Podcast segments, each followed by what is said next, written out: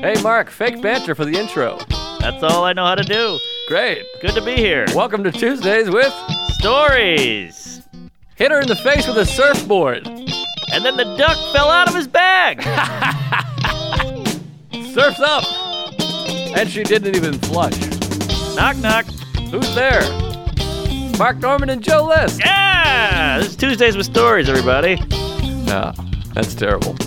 This is supposed to be cheesy. My radio is spitting at me. Hey, everybody, welcome to another edition of Tuesdays with Stories. Mark couldn't make it this week. I am here with the one and only Wally Joyner, the former California Angels outfielder. I don't know how that came into my head. Great. That that's good. You're letting weird things in. Let it go. Let the uh, put the filter down. Get get kooky. You know what it is? This is what the other day we were talking about something, and uh, somehow I came up with Pete Incaviglia, who is a baseball player of no note whatsoever, and two people were like, "Hey, man, I, I, Pete Incaviglia, I heard that. That was crazy." And so now I'm like, "All right, I just want to get three people to be like, whoa, man, I haven't heard that name since '89." How does that two things? How does that fit on a jersey? Petabilia. I mean, that's 17 vowels there. Um, the longest name, last name in the history of Major League Baseball belonged to a Boston Red Sox player named Jarrod Saltalamacchia. Woo! And Asian. It was it was like no white guy, regular old white guy, and it was size four print or whatever font. I mean, and it, it wrapped from ass cheek to ass cheek. I, it'd be funny if he put a red squiggle under it, like in a like in Word, you know, just as a goof. like this is misspelled. I'm aware that it's a silly word. Have you ever Uh, you ever see something typed out on a piece of paper and it's underlined and you think you can like click on it? Yes, yes. That's the kookiest thing. That's that technology creeping into our taints. I mean, it's like you see those two year olds now. They're they're sliding pictures on a magazine to try to get it to move. Yeah, I tried doing a bit like this because I, had three, and they all eat it. They all eat shit. The all the versions of my bit, but one was, you know, my mother hands me a picture of of my grandmother in the '40s, and I'm doing this thing where I'm trying to zoom in on her tits, and I'm just smearing spaghetti sauce all over her vintage photo. That's funny. I think it's funny. It never works. Uh, I guess because I'm talking about my grandmother's tits, and That's what I that's what I liked. um, but That's the humor, sauce- if you ask me. I mean, I am asking you, and I appreciate it. And then the other one I did, and this one has eaten it, but I mean, just gets zero, not a tee, nothing. Uh-huh. Uh, but one time I was looking at like a field, and I tried to screenshot my like vision. Like I was like, I thought Yeah. I could like snap a photo of what I was looking at by like blinking. Yeah, that'd be boy, that'd be a treat if you could do that. I would remember every gash and and mashed potato ever you ever had, the best meal, the best view. I'm in the Amalfi Coast. Thank God for photographs. Gash potato, but yeah, I mean. Bangers and gash. Um, what was the third one? Oh, fuck. Oh, about this happens to me a lot where I'm writing in a notebook. Well, not that much, but I'm writing in a notebook and I know I'm spelling a word wrong and I wait for it to be corrected. Yeah. Like I'm like this will just auto autocorrect, but it doesn't because it's a notebook and I'm retarded. And I've mentioned all three of these on stage and everyone thinks I'm a big gay pony. Well, here's the clinker. I think I think these are all. Uh, I think they all got legs, unlike you know uh, Oscar Pistorius. And I think it's just ahead. You're too you're too far ahead. You're talking to some uh, welder in Syracuse. He's like, "Grandma's tits. What is this?" You know. I think uh, you're too you're too ahead of your time there, fatty. Oh, maybe that's a good point. No one's caught up to my psychosis yet. Yes, yes, and they will, and you'll you'll have the last laugh. But the problem is that's the that's the shitty thing about art is you got to wait for the mainstream McDonald's eating layman to catch up to your cunt. Yeah, that's a good point. These are these are interesting points because you know you, sometimes you think you're like this is going to be a great bit, but that's the strange thing about comedy. A lot is you think everyone probably thinks this and it's going to hit, and then you realize like oh I guess nobody else is thinking that. Which I have an example of that, which became a bit on its own Uh-huh. about where you know, one time I did a bit. I was like, "Don't you hate when you wake up and you go to the bathroom in the middle of the night and like you have like you just want to kill yourself? You have this feeling of wanting to kill, die." Yeah. And the crowd was like, "What?" and I was like, "Oh shit! I guess I got a mental problem." Yeah. Well, And people didn't relate to that. Oh yeah, that's a good point. But I think that's why podcasting is so popular because basically an audience kind of sculpts your act. You can bring them to certain places, but if it doesn't work, you ultimately drop it. Usually, if you're a good comic. And so the audience is basically sculpting your act, and with a pocket, you're just going, and you're not waiting for that laugh every two seconds. So you can kind of go further places. Yeah, exactly. Good point. And it's just it's enough to be. I mean, we try to be funny. I think we're being funny. Yeah. I think we're hilarious, but. It does feel like on podcasts, it's enough to be interesting, and in stand-up Yes. comedy, it's not. Although there is a new faction of people in where you're trying to move, for God's sakes, where they think just saying things is enough.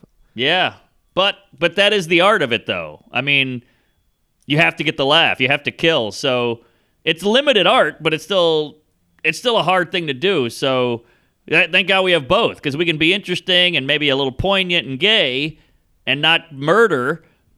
But on stage, we get to murder. So it's good to have both. I like both. I like a lot of different things. I mean, and we've talked about this before. I, I like a story. I like a pun. I like a Same. a, a twist, a uh, misdirection. Uh, I like filthy. I like clean. I like Racial, racial, offensive, uh, anal. Yeah, I'm with you. Yeah. I like, all a, the genres. a couple sketches I like. There's like four ever that I've enjoyed. Um, One improv scene was good. I'll But tell yeah, you, yeah. I, I used to go to AssCat. Did you ever go to AssCat back I in the did. day? What my, you know, uh, Paul Oda, my roommate, he lived with his girlfriend at the time was Emily Tarver, who worked at UCB, and she would reserve us seats, like front center seats, because that was like the hottest ticket in town. AssCat, if you're not familiar, that was an improv show, and it was Ass with like four S's, and I it was saw like Tina Fey there. I saw Horatio Sanz there. I saw all the all the Amy Poehlers. Yeah, Horatio Sanz would be the. I never got to see Poehler or Tina Fey, but Chris Gethard was always there, and Rob Riggle. And the, to me, those two like stole the show. I thought Chris Gethard was like a, a genius. I was like, this Wow. guy is unbelievable, and he's a funny stand-up, obviously. But Yeah. when he was doing uh, improv, I was like, who, who the fuck is this guy? Like he was unbelievable in every scene, and that that improv was like as good as it get. Like great improv is like mind blowing. The problem is similar to stand up. Like ninety eight percent of it is pretty much dog shit, and I think Ah. it's a similar ratio with stand up. I completely agree. Uh, the only the only cool thing about stand up though is you can bottle it, and then I feel like improv you can't really film it. You can, but it ain't the same. It's when you're in that room and they're being on and it's clicking. There's nothing. There's nothing like it. Same with stand up, but stand up at least you can hone it and then put it out on HBO. Yes, exactly. There was the other. Who's the woman? I think she's like in charge over there now. Fuck. Ah. She's amazing, but I can't remember her name now. Shannon. Ah. Shannon O'Neill. Oh, I think. I think that's her name. I think it's Shannon O'Neill. I think don't she like her. became like she like ran UCB. Uh-huh. Is UCB completely gone now? I think it is, man. That that place was magical. Remember running like you do Whiplash? It was a big deal, like back in the day when it was sold out every night. It started at 11 p.m. on Monday. You'd run down those stairs. It was jammed. There was people on the walls, and you were on the floor telling jokes in the darkness. Oh, I love that UC. I love that room. How did Whiplash come apart? And it was always still good, but it became like pretty packed, 80% full. But when we were at Whippersnappers, which I, I'm so old now, I was like, I'm talking about when I was like 33. But when we were 10 years ago, or whatever it was, seven years ago, six years ago, whatever it was, that place, there'd be people sitting on the stage and then standing like against the wall. And then in a few years, I don't know what happened. It, it kind of was still a hot show, but not. I guess it was what's his name was the host, Leo Ted Leo and the pharmacist. What's his name? Oh, Leo Allen. Leo Allen. Yeah, I don't know if it was when he left or what, but That folks, was part of it. if if you got to see that show or be part of Whiplash in like, I guess I don't know when it started, but like mid two thousands to two thousand twelve ish, it, it was really something to behold. Well, you saw. I mean, it was first of all, it was it was hip. It was like underground. It was like uh, almost speakeasy, like word of mouth bullshit. But then you you get your Gaffigan popping in, you get your Louis popping in, you got your Aziz, your Hannibals, your uh, Mulaney's all popping in when they were like cooking. Those guys were bubbling up, about to blow, and we were on the ground floor, and you got to see it. And if we were lucky, we could go first or second. But th- that was the draw, and I think. TJ Miller would jump in there and drink a pint of paint thinner and piss on the front row, and everybody went nuts. You know, it was. It felt a little less cell phony and a little less. Uh, it felt like some some kooky shit could happen here, and it was a little dangerous and unpredictable. And I think once it lost that, people stopped going. They're like, "Ah, it's 11 p.m. I'm gay. I'm old. I'm going home." Hey, cell phony. That's a fun term because phony's in there. Cell phony. Coin it. That's Put it on a shirt. T Public. a little cell phony, but there's been uh, let's talk about the shows that have been like that's a, a scene, a show. Yes, because I is think big. of I think of Cabin as one too here in New York. That's no longer there.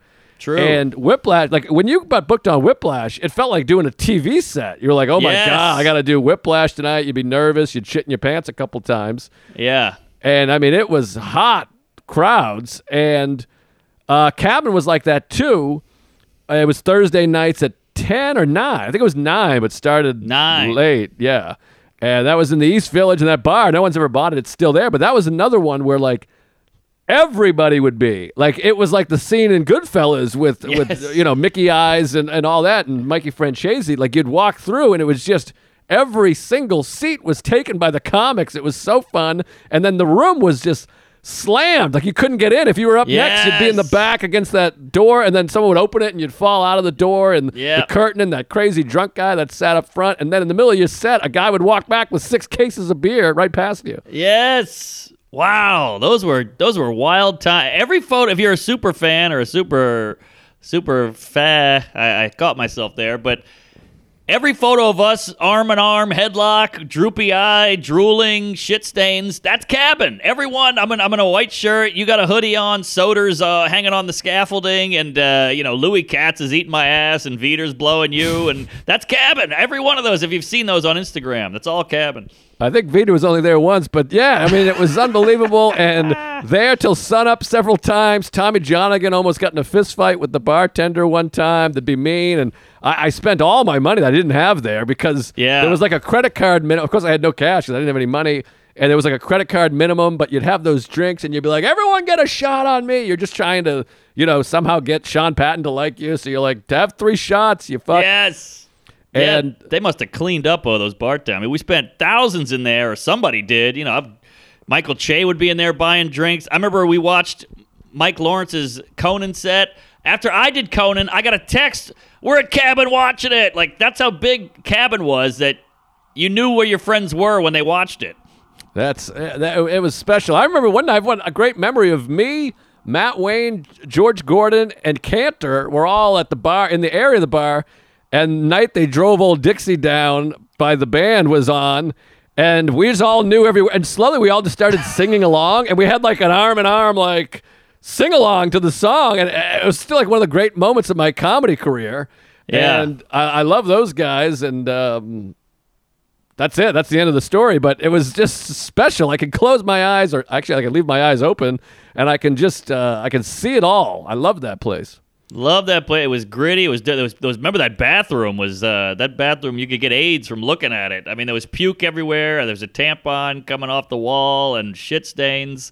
I uh, had a few a few gals in there. I mean, that was a wild, wild ride.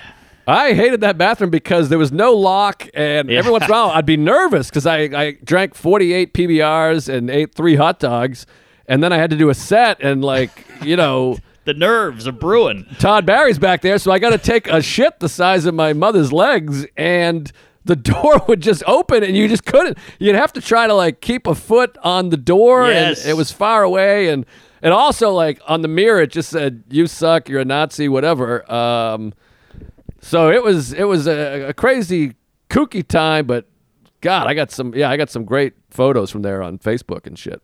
Oh, dude, I remember one time uh, my Sean Sean Patton. Was his show basically, but he would show up late and then headline it. He'd literally do like 45 minutes, and it would murder. It that was like his kingdom. And I remember one time Jim Gaffigan showed up. I look over, I see Jim Gaffigan, Jeselnik, and Hannibal talking, and I'm like, "What the fuck is? Oh my god! Ah, look at these fucking legends!" You know, Hannibal's like a year older than me, and my friend Zach had to go on. He was trembling. He went on, and then Gaffigan just walked on stage after him and grabbed them. They like a pass the mic, and Sean Patton looks at my friend Zach and goes, "Tell me this ain't the city where dreams come true, baby." And we were like, "Ah!" we all fucking made out. It was it was pretty sad and gay, but it was awesome. Well, this is the this is the thing I miss most with COVID is you know the road. I've done a couple gigs here and there, and you've been working the road a bit, but that is fun and exciting because you build your act and you got fans, and that's all fun. But the city stuff, like I said a couple weeks ago, I got to do the VU, and that feeling of being in the back with like six comics, not the local MC with respect to the local MC, not a guy you met a half hour ago and you're like, hey, nice to meet you, and you're back there watching the feature, Yeah. who is whatever. I love, I, I miss being at the bar and there's like eight people, and then you know, you know, like you said, Gaffigan shows up or Louis walks in or whoever, or you're like, hey, Sarah Silverman's in town, she's been Yeah. running around town, she might show up, Yep. and you're all like, everyone's talking, then you're like, oh wait, uh, fucking, you know, Simonson's on. Everyone, I, I got to watch this set. Let me see what he's got. Yes. I, I really miss those, or like right before you go on, have been like, is this funny? Is this anything? Does anyone do this bit? Uh, that's that's what I'm missing. Eating eating the meal upstairs at the cellar and all that stuff. Um, but anyway, what are what are some of the other shows you've experienced that are like that's the show? It's a scene. Oh, there was a couple, man. Uh, well, Rififi was big when I when I first moved here. Rififi was like the spot, and that's where they say like, what was that show? They did an album out of it. It was Bobby Tisdale. I Invite mean, this them is- up. Invite them up, and that was like Aziz and Mike Birbiglia and Mulaney and all those. Nick Kroll was there. It was very. They were pop. Pete Holmes. It was popping, uh, and that was like crazy hot. That Greg Johnson had a show there. That was like. I felt like Studio 54. It was celebrities, it was drugs, it was nighttime, it was the village, it was New York, and I was such a nobody. And I, Tom McCaffrey looked at me. Oh my God. I mean, it was.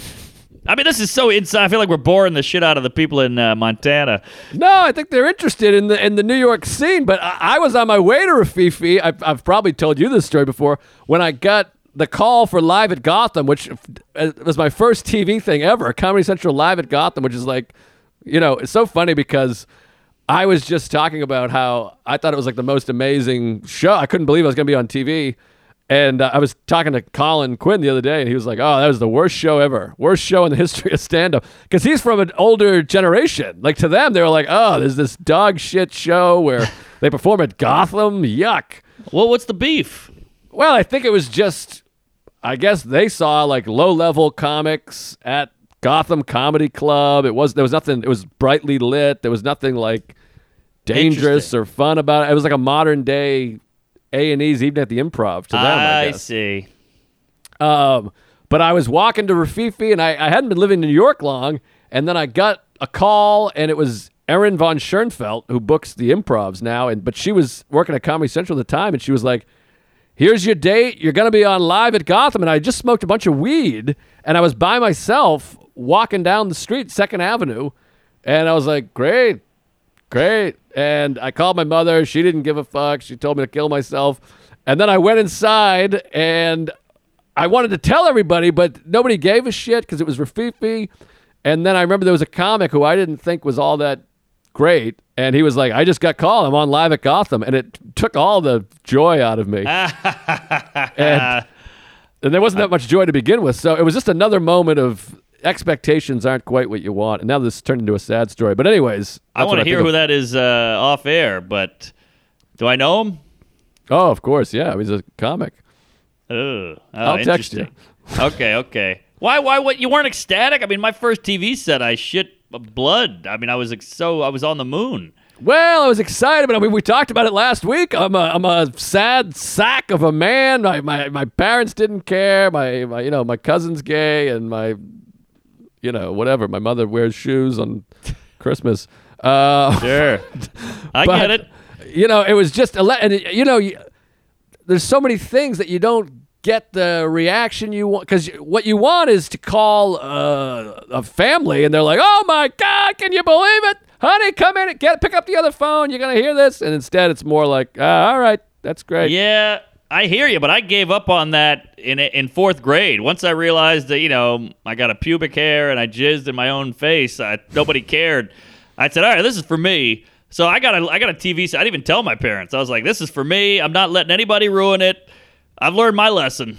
This is you. You got the live at Gotham. Fuck what, what what Steve, your dad, thinks. You enjoy it. Well, this was also 17 years ago. Don't forget. I mean, I was 11, True. so I didn't know what was what and who was who. But and by the way, that live at Gotham. I mean, that's another one. I remember shitting my pants. And you mentioned T.J. Miller. He was on my night, and I remember he showed up. They were like, "Get there at five. We got to do an outfit change and a run through and a thing." And TJ Miller was like nowhere to be found. And I remember being like, this guy's dead meat. I mean, they might not even let him go on. This is crazy.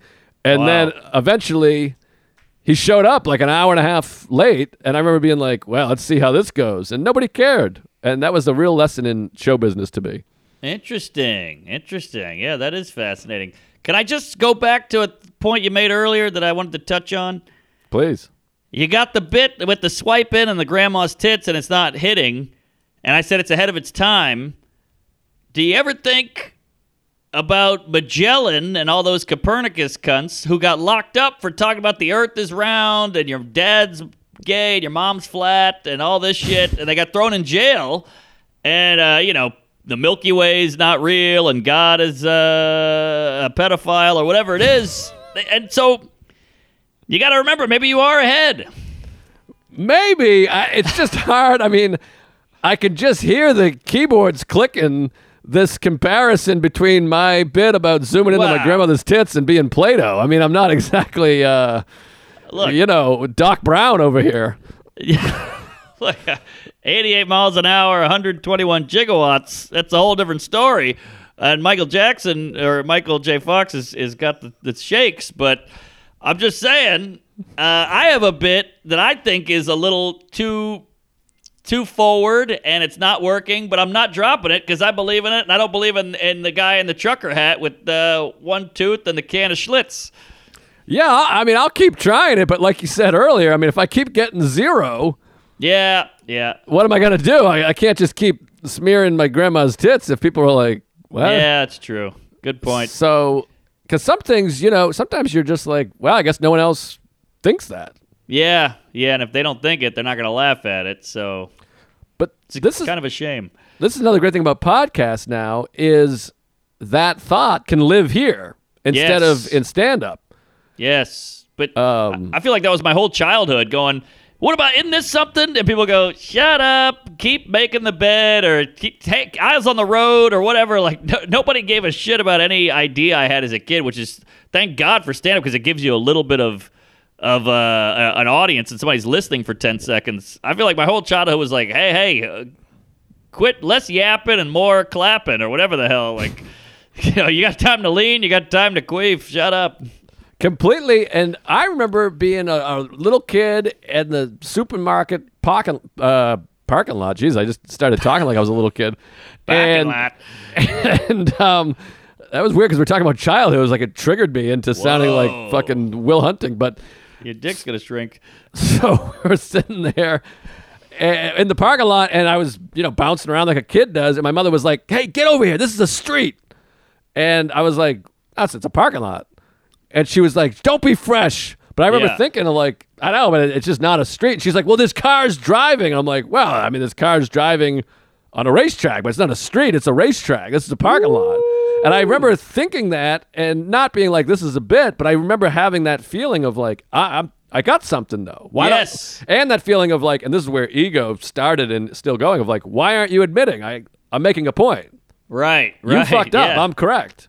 Yeah no yeah you, you had it and that's that's the essence of, of being a stand-up right there is like isn't it weird how we say this but it's actually this i mean that's that's comedy baby so you're in the right field that's for sure. I had this one my mom was such a twat she would i would do the uh the you know say something and she would laugh and the whole room would laugh she'd go so stupid. I'm like Oh. stupid? Fuck you you you you you, you coos. I just got the room to laugh. Stu- that you couldn't have thought of that Yes, I still get that now all the time where people people that aren't funny do this. Ba-dum boom. Oh, And I'm like, no, that's funnier than anything you've ever come up with. It happens on social media too. They're like, ba-dum bum, or like waka waka. And I'm like, you've never come up with anything as funny as this thing that you're like dismissing as whatever. And I'm dismissing it too. It's like a tweet, whatever. yeah. You suck. And you just, you're a hack being like, ba-dum bump. Right. Yeah, You're just a hack. That's like fucking a hundred year old comeback or whatever.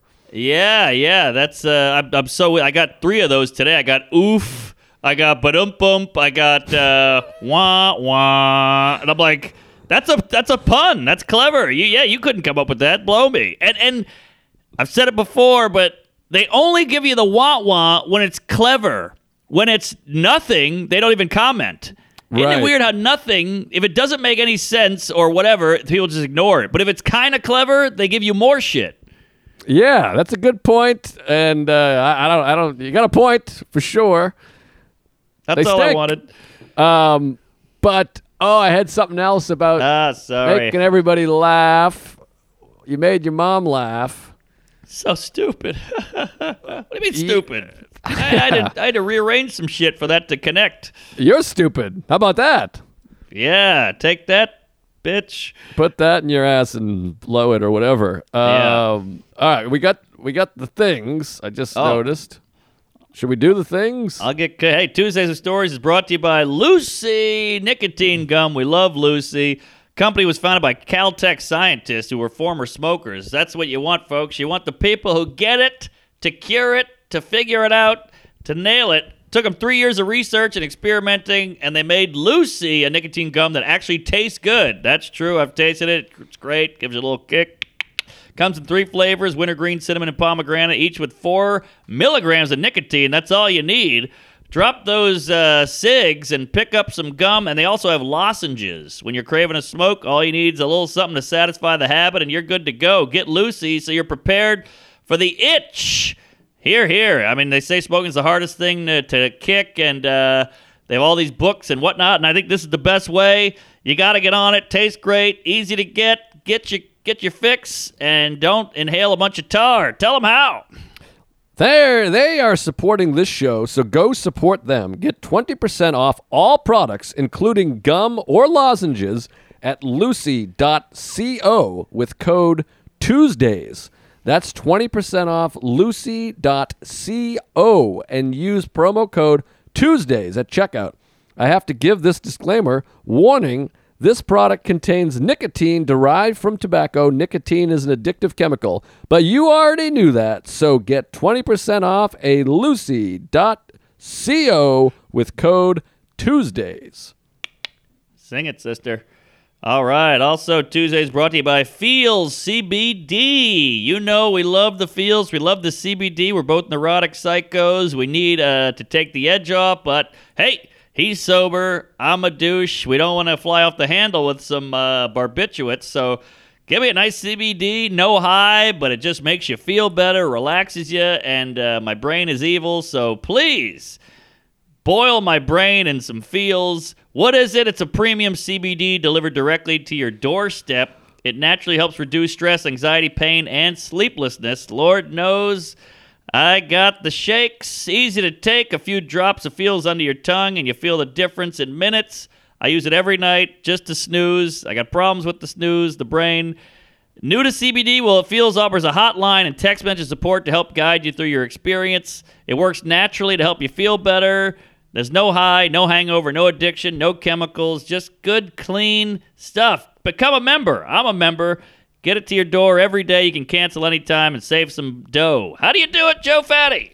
Feals has me feeling my best every day, and it can help you too. Become a member today by going to feals.com slash Tuesdays, and you'll get 50% off your first order with free shipping. That's Feals, F E A L S dot com slash Tuesdays to become a member and get 50% automatically taken off your first order with free shipping. One more time, feals.com slash Tuesdays and feel better. Woo wee! Oh yeah. Hot All dog. right. By the way, that Feals. I, I ordered some more on my own. They sent us some. And then I, I went in there and ordered some. I was like, I got to get some more of this shit because it's fun to drop. And Sarah will like hang her head off the couch and I drop it in there. It's it's kind of sexual. I want to, you know, dress her up like a cat and spit in her face.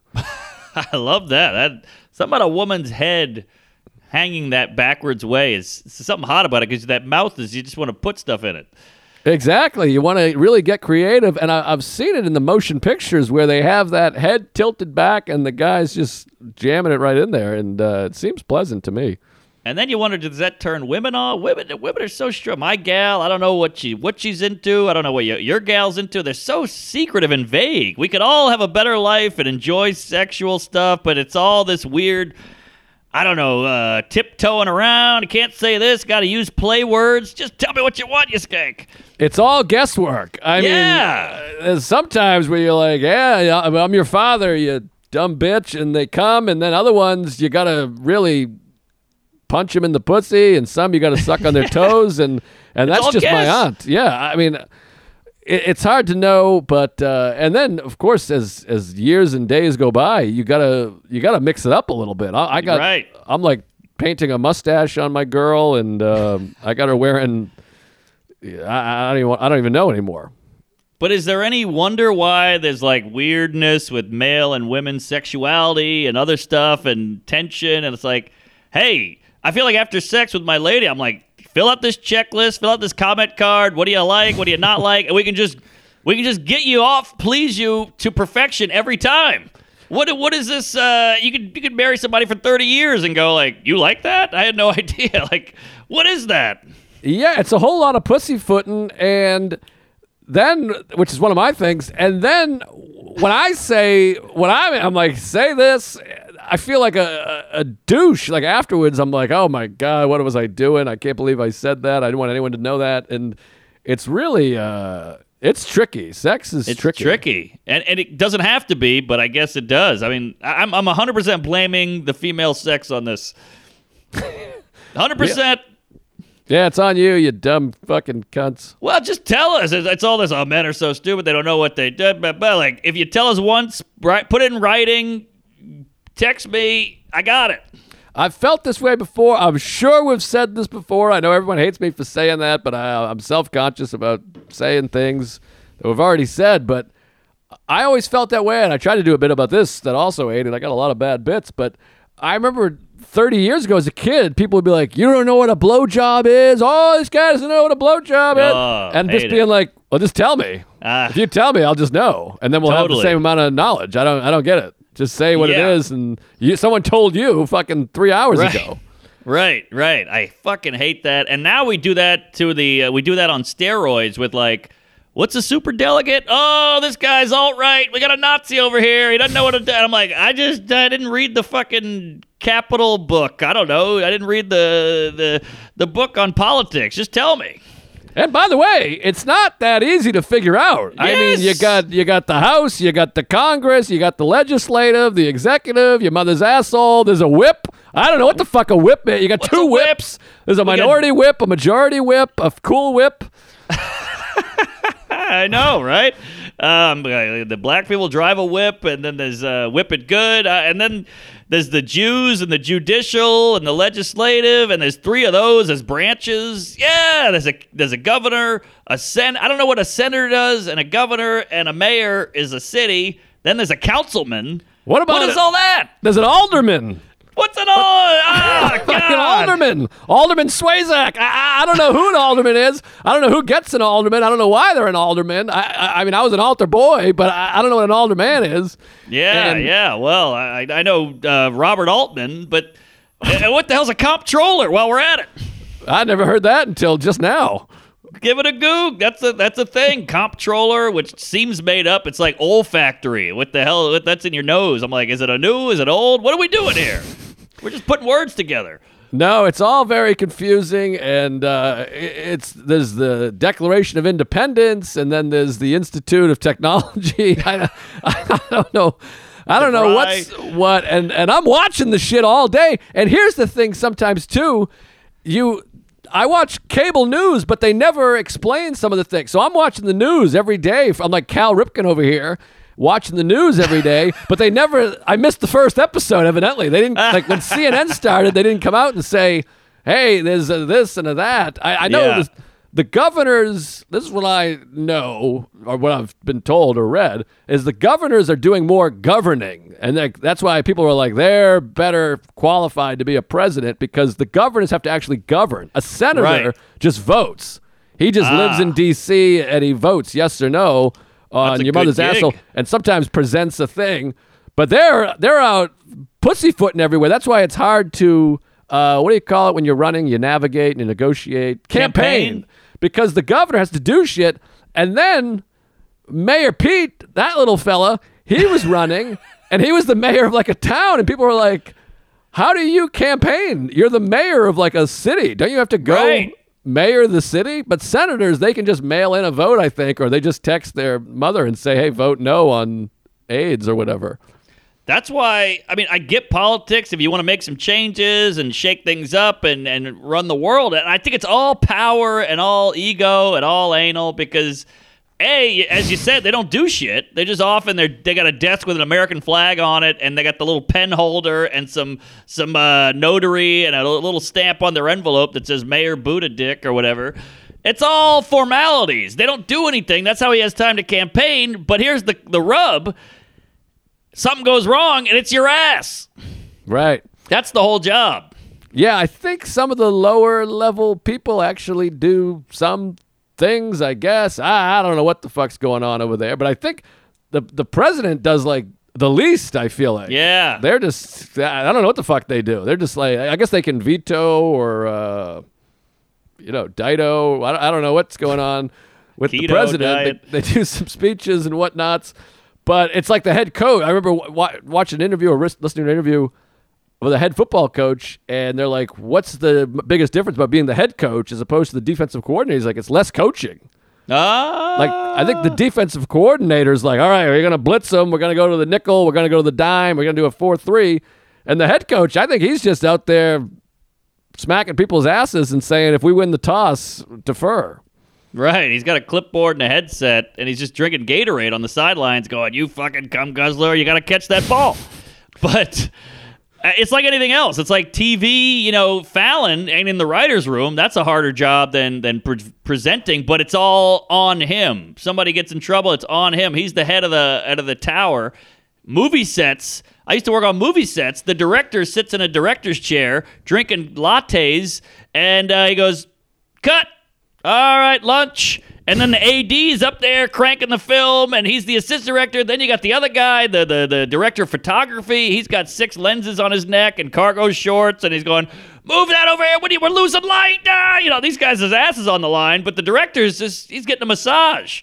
Yeah, it's interesting. Exactly. The director's like, all right, I need this to be have like a golden tint. I want it Yeah. to be uh, un, look out of focus, and then rack the focus. All of a sudden, it comes into focus, and you zoom and swing it and hit it. And the DP's like, oh my god, we got to fly in a camera from Germany. I got to blow my father on Christmas, and we got to get another lens. And the director's like, well, you better get it. I don't know. If, you better do Yeah. that because that's what it needs to be.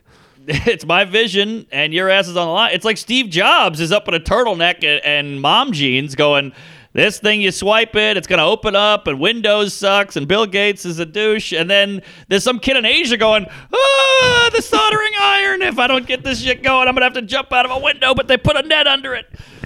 Yes, I think we talked about this similarly a few weeks ago. It's like I got inventions up the ass, but I, I don't know what to do with them. I got to figure. By the way, we talked about this T-shirt idea I got. I got 300 emails. I've never gotten more emails in my life. How many people are printing T-shirts at their home? I can't even. Oh. It's, It's- the it's the American dream now. It's uh, they got what's the what's the idea again? I didn't want to say it because someone will take this son of a bitch. It's big. I'm telling you now, it's big. Oh, so these people they lending out their service. Like I got the I got the gear if you want to make it. Yeah, but I, I want it to be like a website, a company, a thing, because this is gonna be this is gonna be the new look of the '90s, Jerry. I mean, Well, now thing- you gotta text me. this is I'll text you this and the the shitty comic and I got a lot to text you. Yeah, yeah, I guess so. Oh boy. I mean, no offense, but what what are we are we up there with got milk? I mean, how good could this slogan be? This is bigger than got milk. I mean, this could I want to say it cuz I'm so proud of it, and it would be funny because people would be like, "That idea sucks. What are you kidding?" But I really do. It's not patent. It's not Sean patented. Got so it. someone could just nab it. I'll see it out there, and I'll, I'll have to shoot myself in the tits. All right. Oh, geez, you got uh, these these gays are foaming at the mouth over here. You're getting them all hot and bothered. They're sitting on a towel here, and you won't tell us. But can I just say this about the politics? And it's the last thing about the the delegate and the Senate and the Scaramucci and uh, the other guy. The saving grace of all that shit is Google, because I go on Google and I go, "What the fuck's?" Uh, and it fills in. Senator do. And I go, ah, thank God there's other assholes out there who doesn't know what this guy does. But don't you have this sometimes? When you Google, you read it, and you're like, "I got nothing." Oh, I completely. read I read Whip a couple weeks ago. I'm like, I got to get to the bottom of this Whip because I've been worried about it since uh, '85. And Yeah. I read a- a novel about whips and and and chains and yeah, Dick Chainsy and all this stuff. And I, I got I got nothing. Miracle Whip. I, I read the whole thing. You know, Whippy Houston. I, still I still don't know what the fuck the whip does. Uh, yeah, I don't either. And uh, I, I equate that with like a powdered wig and slavery and washing. I don't know what that is. So I, I, I gave up on whip uh, in elementary, but is that around? I think that's over. No, that's still around, and it sucks because you want to present yourself, and this is where it's this is part of a much larger picture. Because you feel like if you don't know it, then you can't. All your points are invalid. Because people will do that. You don't know what a whip is. and then You don't. Fuck, why am I even talking to this guy? Yeah. And I'm sitting there, and they're going, "Well, the minority whip came in, and uh, I mean, minority whip. I mean, this term, I can't even believe how offensive it is. My God. Yeah. How did that make it through? I mean, minority whip. I thought we did away with that in the '60s. I know. I feel weird saying like my buddy's whipped, you know, with his girlfriend. Even now, like, because he's a black guy, he's whipped like crazy. And I'm like, hey, all these terms you say, they're all bad for slave. Hey, I'm calling my black. You want to hang? Oh shit, you're so whipped. Ah shit, you know. I'm like, I got, I got. You want to get a brownie? Oh no, oh, I'm, I'm going to jail. Brownie points. Um, oh god, I'm getting a whole lot of shit over here. we had to get text because we have the, the ads hadn't come. By the way, we have another ad. I gotta I gotta mention we got another not an ad, a sponsor. Have Another Ah. sponsor. This episode is also brought to you by Express VPN. Speaking of Googling things, did you know lots of streaming services hide thousands of shows from you based on your location? What's streaming in your country is completely different from what- what is available to someone in the UK or Japan, but you can get around all that with Express VPN. Using Express VPN, I can control which country the internet thinks I am in. With just one click, I can change my location. That sounds awesome. Yeah. I think that's what a minority whip does. ExpressVPN has over 90 countries to choose from, so every time I run out of stuff to watch, I just switch to another country to unlock new shows. This is amazing.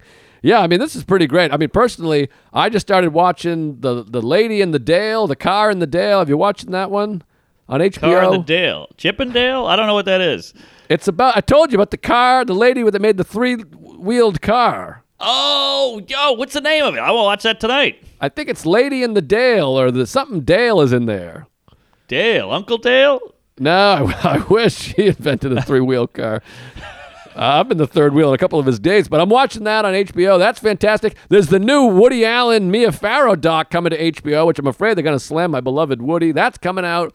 Can't so wait. you're going to want to see that. That's what I've been watching, but you can watch more with ExpressVPN. Tell them how to do it, Mark. You got it, Tubbs. Be smart. Stop playing. Stop paying full price for streaming service and only getting access to a fraction of the content. Get your money's worth at expressvpn.com/slash Tuesdays.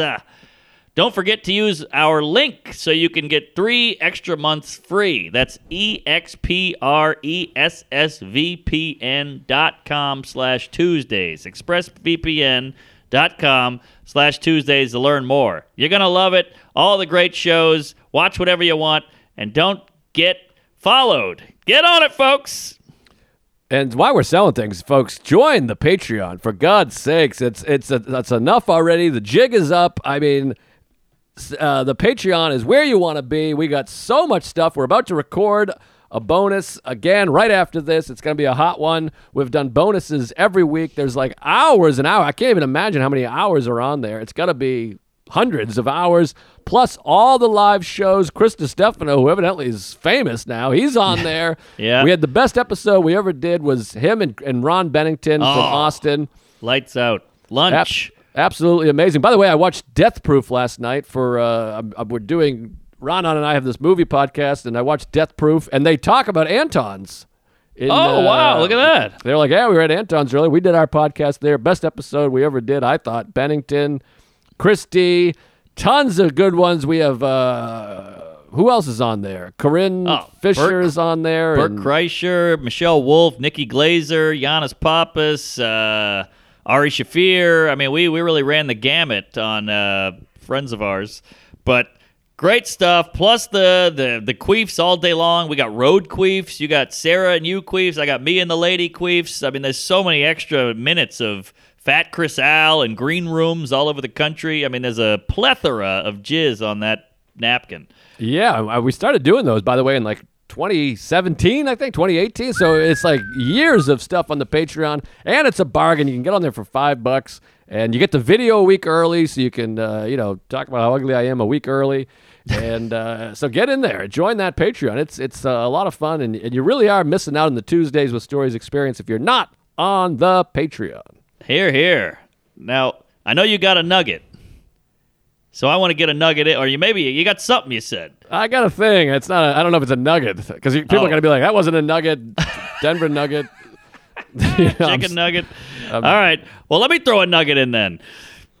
Maybe it's a nugget. It could be a, a fish stick. I don't know if it's a full nug, but so we're in a pandemic. All you hear is like, "Hey, use the time to make your thing, and use this time. You're you're sitting at home all day squeezing your meat. Like, actually go out and make a video or a masterpiece, whatever it is." So, I've been talking a lot of bullshit about buying a piano. Uh huh. Of course, 26 months have gone by. I never bought the piano. I did a show in Lafayette, Louisiana. It's a two and a half hour drive back to the great city of New Orleans. I'm driving with my pal Vincent Zambon. He was the opener. And he goes, You know, I just bought a guitar a couple weeks ago and I play it 30 minutes a day. And I go, Really? And he goes, Yeah, it was hell. And then before you know it, you just get it and now I can play the guitar. And I was like, Huh.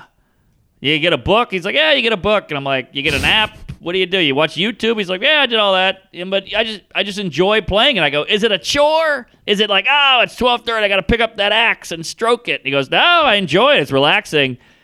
And I said, if this guy is buying a guitar and playing it, I should have bought the. If I had bought the piano back then, I would have. I'd be a fucking Mozart by now. That's Or what at least- is. Chuck Berry. Yeah, so I, I've been doing the same thing. I got the mandolin nine years ago. I was with you. I didn't take lessons for two and a half years. Then I took all the lessons. Then I stopped taking lessons. But I've been playing guitar during pandemic because Sarah's got a guitar. So I, I've been playing that, and all of a sudden I got a few chords. But that's what happens to me is I was always like, "There's six strings. My fingers are fat. Yep. My dick is soft. I can't play guitar." And then I'm 38. I pick it up. I've learned four chords and seven years ago, and I just sit there and I think I could fi- I could have done this when I was six. Like I, I should know. just be satisfied with I'm playing guitar every day, but Yep. instead I'm like, fuck. I could have been a fucking musician and jumping around instead of going up there and being like, "Have you ever fucked your wife and she talks dirty and you don't like?" it?" It's nonsense. I could have been fucking, you know, singing songs and having everyone sing along and and, and actually love me instead of just laughing at me. But sorry, I'm I'm, I'm ruining your story. But But you're yes. Buddy Holly. You could have been Buddy Holly. Ooh, wee, I look just like Buddy Holly. Ah, there you go. And I'm looking like Mary Tyler Moore. but so anyways i've been doing this the guitar thing and i just did an interview on mindful metal jacket quick plug with this woman catherine price who wrote this book how to break up with your phone. And she was Ah. talking about she's like talking about you spend four hours a day on your phone. If you spent like 45 minutes of that playing the instrument and she was talking she's like i play guitar now i play drums and she really inspired me. So my point is tell me you got the piano. Well, uh, everything you just said, I'm, I'm vouching and doubling down on. I completely agree. And it's that that hump You got to get over that. It's like a stick shift. It's like anything else. You know, you get in your car, you go, I'll never learn this. This is ba- beyond me. I can't figure it out. And then you just keep grinding. You keep failing. And now I can drive a stick. I'm I'm fucking whipping that uh, little cunt all over town now, and it's Whip. it's second nature, huh? Whip. Whip minority. So yeah, so I'm just gonna suck it up, like you said, y y and the brain knows that it, it is hard. Then you just keep doing it. So I'm just gonna keep hit tickling those ivories, and then eventually I'll be playing chopsticks, and then eventually I'll be playing uh, Nirvana, and then you know Chris Brown. I'll tell you when when when Louis, who I also got a book. Salacuse gave me this thing, which is hilarious. Wow, It's a notebook with Louis C.K.'s face on it, which is uh, terrifying. yeah, oh, it creeps us out. But I got to put it under the pillow before I jerk off. But yeah, that's um, like George's uh, mom doll. It's like staring at you. it looks exactly the same. I know the red hair. Um, but he, when he got, you know, canceled or whatever the term is, he started playing piano, and that guy, he plays Mozart. Like, great, not like some Elton John bullshit. He plays like, like Flight of the uh, Bumble Cunt. He Yeah. can really play. I mean, it's insane. He plays all the the hits from the 1700s or whatever year those guys were alive. Whoa, how cool is that? All right, well, I mean, if that idiot can do it, I feel like that gives me a little hope. And also, here's the here's the uh, the clinker is you buy these keyboards online. I watched 80 reviews on keyboard. I watched 14 YouTube videos. It takes a lot of time to pick the right one. And I was about to buy the, the piano with the stand, you know, the little cross X metal stand with all the wires. And I go, fuck it. I'm buying the real piano. I got the wooden box and everything. What? Yeah, I, I'm going all in And upright, upright, baby grand. Here's the thing. If you put the goddamn, because I was all about portability. I want to slide it under the rug. I want to put it under the bed and never see it again. But the easier it is to put away, the more you're going to put it away. So I'm leaving that chooch right there on the floor against the wall, taking up real estate. So I can't, I can't avoid it. Well, that's what this lady, Catherine Price, everybody go check out Mindful Metal Jacket. She said the key is never put your guitar away. Just have it sitting out there. And I was like, I did that just because I'm a piece of shit that doesn't put things away. but she's like, it, it just, it's one more obstacle. You got to like unzip the bag or Yeah. the whatever. Uh, it's like jerking off. You got to unzip your bag before you can jerk off on someone's face. So, Right. Takes forever. but how are you getting it up into that apartment? Hey, that's uh, that's up to the Guatemalan guy who works for uh, Amazon. I mean, he's gonna help me. I'll give him a, a Finsky. We'll put that puppy on his back like a donkey in Venezuela, and he's gonna hike it up the stairs. Also, I have an elevator, and uh, we'll we'll wheel that that Nazi right into here and and start playing. That's exciting. I mean, like a, a, a real piano, piano, because that's always, and we've had this conversation before. That's always the instrument you most want to play because people stand around you and you you do that look back. You know, the Yeah. piano look back. Oh, that is Exactly. like it's all I've ever wanted to do. And and and my favorite moment in the Marx Brothers are always when Chico comes and starts shooting those keys. So. Yes. It's it's it's something you always want to do. I can play three little tiny things on the piano, and I feel alive when I'm doing it. It's just someone taught me when I was, you know, 17. Right, Um, right, exactly. But it's so true. You're at that party, it's kind of dead, and you go, "Oh, what's that over there?" You blow the dust off. You you pop that cover open, and then everybody starts dancing. You picture like you know, drinks starts getting served, and everybody's doing twirls and shit. And I, I just I can't wait to tickle it and get on the the black and white and really. Really play some uh, some Bach or Wagner or whatever Jew hater guy, and uh, it's gonna be a minute, but I, I'm gonna film the whole thing because that's what you do now, and I'll I'll make a night out of it. But I'll tell you what what really sucked was just pushing the purchase button because it's a couple it's a couple pennies uh, for this puppy, and I and I just couldn't do it, and I eventually just said ah fuck it, and I pushed it. Then I go wow I did it, that's it. And then 20 minutes later, I get a bounce back email saying the payment didn't go through. You put the wrong number in or something. And I was like, is that a sign? Is that a sign that I shouldn't be buying this? And I had to re up and go, ah, just get it put the right number in, you cunt. Well, oh shit, I forgot what I was going to say because that didn't go through thing. Oh, the nice thing about a piano, if you bought a, a piano, piano like a nice piano, is it's beautiful. It's art. So even if you're not playing it, like if you have the keyboard stuck under the the couch, it looks like shit and it's just embarrassing. But a piano, even if you've never played. You can have a piano just because it's like a beautiful uh, thing. It's prettier than a couch or a you know a armoire. Agreed, agreed. Yeah, yeah, it's cute. I mean, I, look, I'm, I'm not. I didn't dive into a fucking Yamaha here with uh, little Richard on it. It just, it's just a stand-up wooden box with keys on it. So let don't don't get the hopes up, folks. What's in the box? John Doe's got the upper hand. Um, but yeah, no, that's exciting. I love it. That's a nugget. I mean, that's a big nugget. My nugget's nothing. I got a nothing nugget, but uh, that sounds like a cereal. Nothing nugget. Like there's no fat in it. Nothing nugget. that could be something. Well, there's a lot of fat in this episode, but Well, people say nothing burger. That's a real nothing burger, but nothing nugget is better. You got the alliteration. yeah, I think so. Keep it. Keep it in the pocket. Uh, yeah, you could call it the nothing N word for short to kind of. Ah. Ah, maybe not. Denver N words. Um, oh boy. Um, by the way, you notice we haven't edited in a long time. In the old days, we'd have to always be like, cut that, cut this. I feel like we haven't done that in a long time. I'm proud Well, we've got. I guess we we grew up a little and got a little more scared. I don't know. Or less scared. Aha. Because like back when we first started, every 10 minutes we were like, don't put that out, edit this. But, you know, I think we're growing as people. Sure, I'm hard.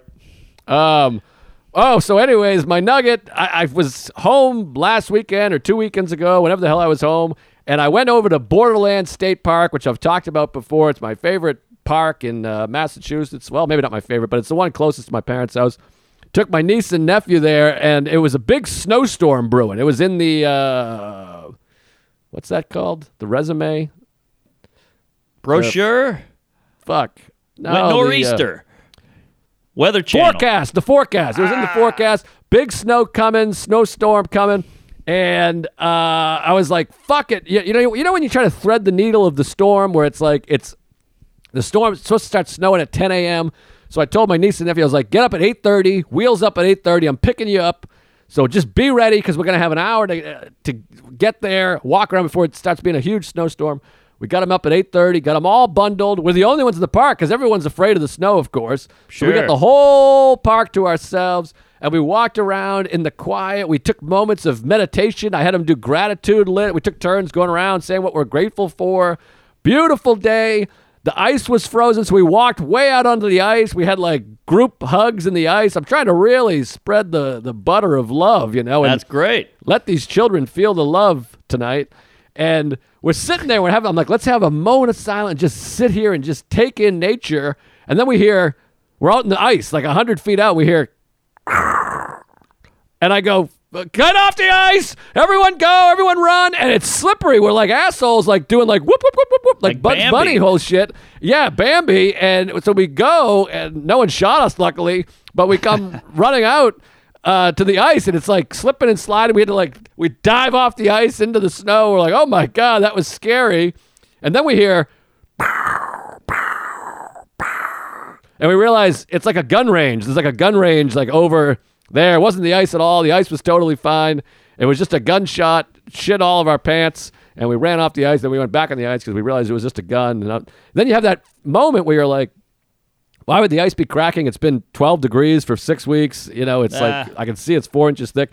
But it was quite an adventure. Then it, the snow finally came. We're walking around in the park, and you can like, if you stop and get quiet, you can hear the snow like just hitting the, the, the ground. It's making this beautiful sound and huge snowflakes. There's an open field there. We're running around catching them in our mouths like little retarded kids. And Yes. it was just beautiful, gorgeous. Got in the car, drove home, listened to some rock and roll. It looks like you're going warp speed and just had a great, great time. It was a fun threesome out in the woods.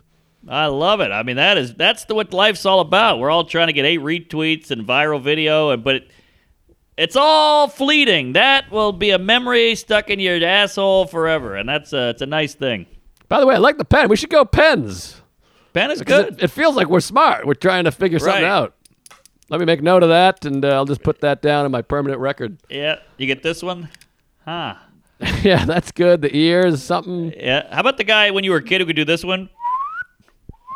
I was like, oh man, I want to blow this guy. He's so cool. Yeah, I love that. I mean, you know, uh, I, I think I told this story a million times before. My friend Derek oft mentioned, funniest person I ever met. We had a my my sister or whatever, my mother, whoever set it up, had like a psychic come over the house What? And all the women got their palms read, and all the men were like, "These dumb bitches." whoa." And so we played pool and drank beers, and they went and got their palms read and their tits was touched or whatever. Sure. And they came. The lady was leaving, and she had her table and her oils or whatever. And she was like, someone was like, "How did you know you were a psychic or whatever?" And she blabbed on for like five minutes, and then when she finished, Derek went, "Ah, big deal. My dad can pull his thumbs off." And it's still maybe my favorite thing anyone's ever said. I could not stop laughing. It's still hilarious to me. That's amazing. Wow, what a pull dare. And also, fuck psychics. Where were they on the pandemic? Good point. No mention. heads up. No heads up. No warning. You, you got nothing. You can't see the future. You're worthless. I hope you get COVID. You're all a bunch of grifters, you gypsy twat. Yeah, you stick. Uh, all right, where are you going to be? I mean, uh, well, By the you- way, great Oh. hair day. Best hair day since the. Uh, look at that. It's luscious. It's full. It's cherry brown. I mean, look at that. Wow, you look like Johnny Suede over there. Thank you very much. Yeah, for the people have commented like, "Hey, your hairline's receding." I'm like, "It's been here since 1982, my friends." That was an old bit of mine. It's like my eyebrows and hair are fighting. Ah, yeah, it ain't, it ain't a forecast. It's a five cast coming in, folks. Look at that dandruff. It's a snowy day, but yeah. Uh, I forgot to plug all my dates for last week, even though we're recording this uh, off kilter. So thanks for coming out. I was at Soul Joel's. I was at the Blue Room, and then I got I got Raleigh coming up, and uh, Spokane, and Texas. I'm at the Paramount in Austin. So yeah, I got a bunch of dates. It's all on the website. I updated it like for for the first time in 30 years. So screw the uh, the haters. Uh, we're we're coming out and doing the road. I mean, vaccines are pump, pumping, and let's uh, let's have a yuck. Yeah, I have my date book somewhere, but now I can't find it. But I'm coming to Omaha, Nebraska, April something, 21, 22, I think. And Side Splitters, March something. Fuck me hard. But Side Splitters in March, Omaha in April. Check out their websites. I'll, I'll start updating my website. I'm all off. But check out these podcasts. Go check out Mindful Metal Jacket. Uh, last week, I had Catherine Price with How to Break Up with Your Phone, which is uh, timely. Uh, and it was a great conversation. It was really fun and interesting. And the week before that, I had this guy, Richard Lang, who is a fascinating teacher and author.